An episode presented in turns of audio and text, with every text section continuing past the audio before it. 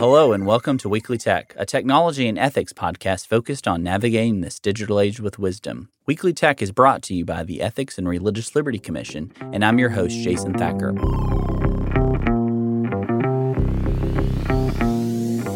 As a reminder, you can sign up to receive our weekly tech email briefings each Monday morning at jasonthacker.com slash weeklytech.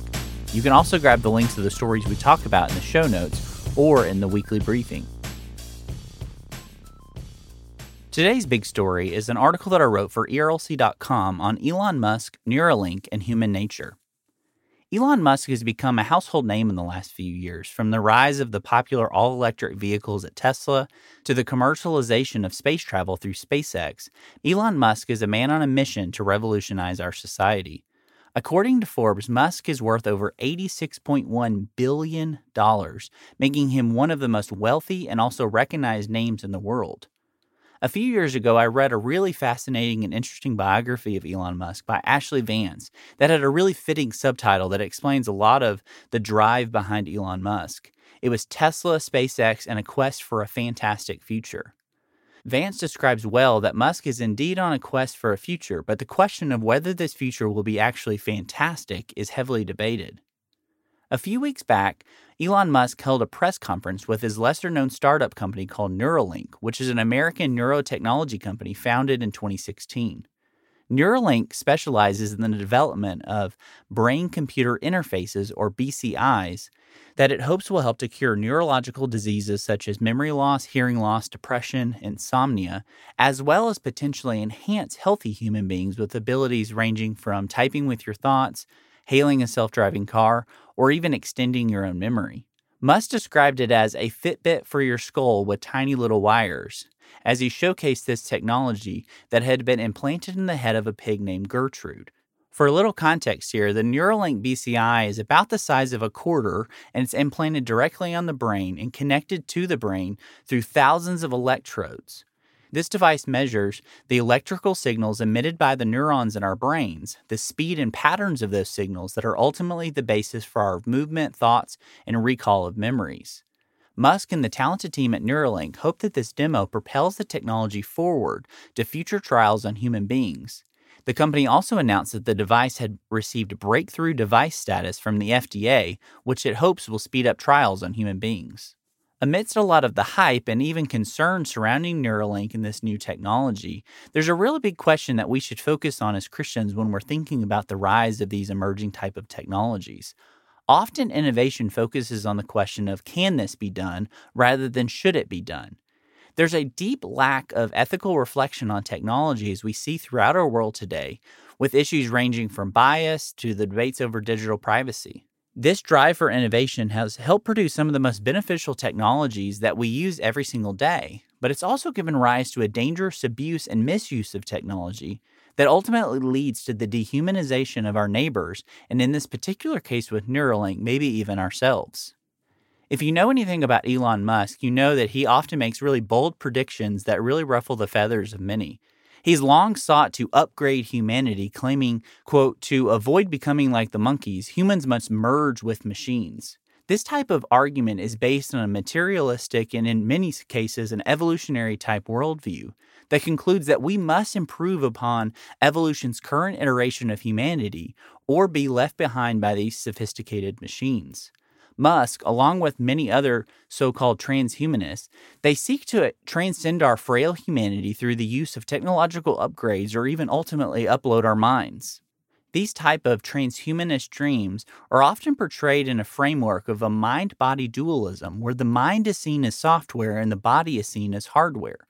The real you is your mind, your thoughts, your emotions, and your body is simply just a container that can be altered at will or even discarded as desired. This is ultimately a form of what's called in philosophy a Cartesian dualism, where the mind and the body are severed from one another, as the mind is often elevated above the body in terms of value and worth. This is really a revival of an old Gnostic heresy where the body is denigrated because it's part of this evil material world and it really has no lasting value. It's essentially just the necessary evil that we must tame. If you're not familiar with the concept of transhumanism, it's essentially a concept that's been around for a number of years, known as the father of transhumanism. Julian Huxley described this concept in a 1957 essay, saying, The human species can, if it wishes, transcend itself, not just sporadically, an individual here in one way and an individual there in another way, but in its entirety as humanity. A lot of these transhumanist dreams of upgrading or going beyond our humanity reveal a massive assumption about the nature and the essence of what makes us human. Nick Bostrom, who's a leading transhumanist and author of the influential book Superintelligence Paths, Dangers, and Strategies, argues that our human nature is a work in progress, quote, a half baked beginning that we can learn to remold in desirable ways. But as author Nancy Pearcey puts it, who gets to decide what is, quote, desirable here? And does that actually align with the truth of who we are as created in God's image?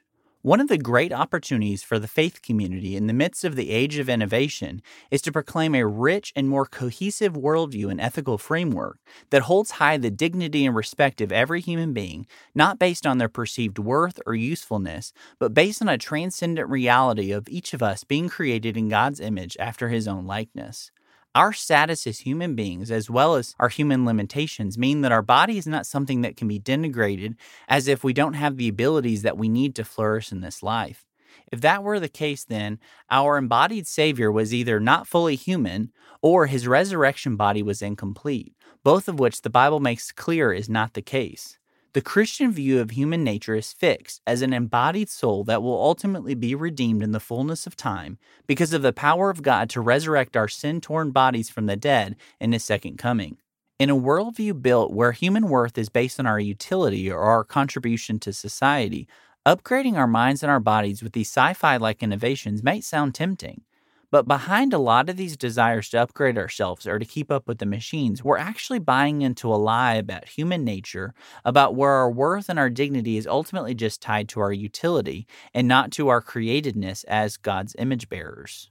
The Bible tells us in Genesis 1 26 through 28 that we were created in God's image and that we were created unique and distinct from the rest of creation. But we were also created as embodied souls where the mind and the body are not at odds with one another, but part of a cohesive whole as his image bearers, meant to live out and to glorify him in everything we do. So the truth is is that we don't really need to keep up with the machines as many transhumanists including Musk proclaim because the reality is that they'll never actually catch up with us. We are fundamentally different and nothing, not even our own ingenuity or our own creations will ever be able to change that. If you want to read more about this article, you can check out the show notes or visit ERLC.com. The American church is facing an abuse crisis. One of the best ways that we can protect our churches from sexual abuse is through effective and safe hiring and screening practices. But employment laws vary from state to state, and most churches aren't sure where to begin. That's exactly where the new Caring Well Hiring Guide comes in. This brand new resource from the ERLC and the Sexual Abuse Advisory Group of the Southern Baptist Convention provides a starting point for church leaders who are working to implement safe and effective hiring policies and screening practices to help prevent future abuse. You can download your free copy now at caringwell.com/hiring. And now for the rundown, where we focus on four to five different technology stories that you should be aware of as you begin your week. First up is a story from TechCrunch about a new Walmart service that launches on September 15th. Walmart announced its Amazon like service that provides unlimited same day delivery, gas discounts, and access to a new scan on the go app that allows shoppers to skip the checkout line in busy Walmarts. Customers will be able to enroll in this new Walmart Plus membership beginning on September 15th at a cost of $98 a year.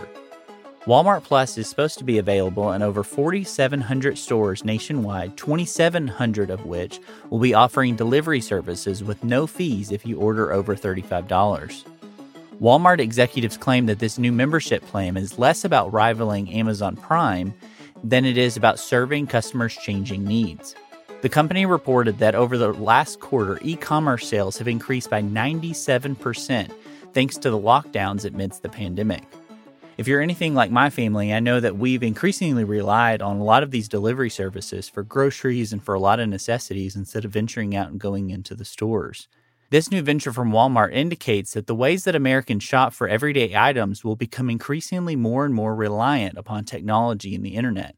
While there are definitely benefits and conveniences to these services, like that having these things delivered directly to our door, we should also pay attention about how these type of changes might affect our economy and even our communities. Next up is a story from the New York Times about how the TikTok deal is being complicated by new rules from China over tech exports. As the bidding war for TikTok nears a close, China has rolled out a new set of regulations on exports that could put the sale of the Chinese owned app to a U.S. company in jeopardy. These new restrictions could require ByteDance, TikTok's parent company in China, to obtain a license from the Chinese government in order to sell the app to a foreign corporation. Under an executive order given by President Trump back in August, ByteDance has until November to sell TikTok to an American owned company before it's banned from the United States, citing national security and data privacy concerns. But these Chinese government restrictions demonstrate that it has no intention of allowing the ongoing dispute to be settled entirely on U.S. terms. While it's unclear whether China's new export regulations are part of a plan to raise the price of TikTok, give the country more leverage over the United States, or to block the app sale altogether, it is apparent that China intends to assert itself on the global technology industry as it continues to split in two. Christians should be aware of the many ways that when we use these technologies and apps like TikTok, how they might be connected to authoritarian regimes such as the Chinese Communist Party. As innocuous as these services may seem, the interconnectedness of technology gives our usage more wide reaching implications than we often realize. If you want to learn more about TikTok and the relationship with China, you can check out the Weekly Tech podcast from a few weeks ago called What is the Problem with China and TikTok at jasonthacker.com slash podcast. Next up is a really interesting story from CNET about how Google is launching Kids Space, which is a hub for child friendly apps and videos on tablets. As the pandemic continues around us, our children are spending an extensive amount of time online and at home using household electronic devices both for entertainment but also for remote learning. This increased exposure to content on these devices has caused many concerns for parents who are wary about the amount of inappropriate material that exists on the internet and that our children might have access to. To address this issue, Google plans to release this new Kids Space app for Android tablets, which allows young children to access educational and entertaining apps, music, games, and books that are all deemed kid friendly. The material is available in this hub has also been teacher approved. Though Google has recently come under fire for how the company has managed children's content online, a representative has assured users that no data will be used to target advertisements to children. As our children spend more and more time online, especially as many of our school systems have moved fully online or at least partially online, parents should establish practices in the home to monitor the content that their children are engaging with and to be sure that technology is being used in an enriching way for our children. We should not only be aware of the type of materials that our children are watching and taking in, but also how these service providers are managing our children's data. If you want to learn more about children and technology in the home, you should check out a previous episode of Weekly Tech where I interviewed my ERLC colleague Trillia Newbell about the rise of technology in the home, especially in the midst of the pandemic. You can check out the show notes for a link. The last story in the rundown this week is how Amazon has received U.S. regulatory approval to start drone delivery trials. The Federal Aviation Administration, or FAA, has given approval to Amazon to begin testing for delivering packages with autonomous drones. Amazon is the third organization to be granted approval of this type of venture, joining UPS and Alphabet Inc., which is Google parent's company. While it may be unclear about how soon and how frequently you may be having packages delivered to your doorstep by a small unmanned aircraft, it's good to know where these technological innovations are taking us and how they might be affecting our daily lives in the near future. Well, from all of us here at Weekly Tech, I want to say thank you for listening. If you enjoyed Weekly Tech, would you consider leaving us a review on Apple Podcasts, Spotify, or your favorite podcasting app? These reviews really do help us to know how we're doing and also to share the word about Weekly Tech with others. As a reminder, you can also check out the show notes for all of the stories that we talk about here on Weekly Tech in your podcasting app. And you can also receive them directly in your inbox each week as part of the Weekly Tech newsletter that you can subscribe to at jasonthacker.com slash weeklytech. Thanks, and I hope you have a great week.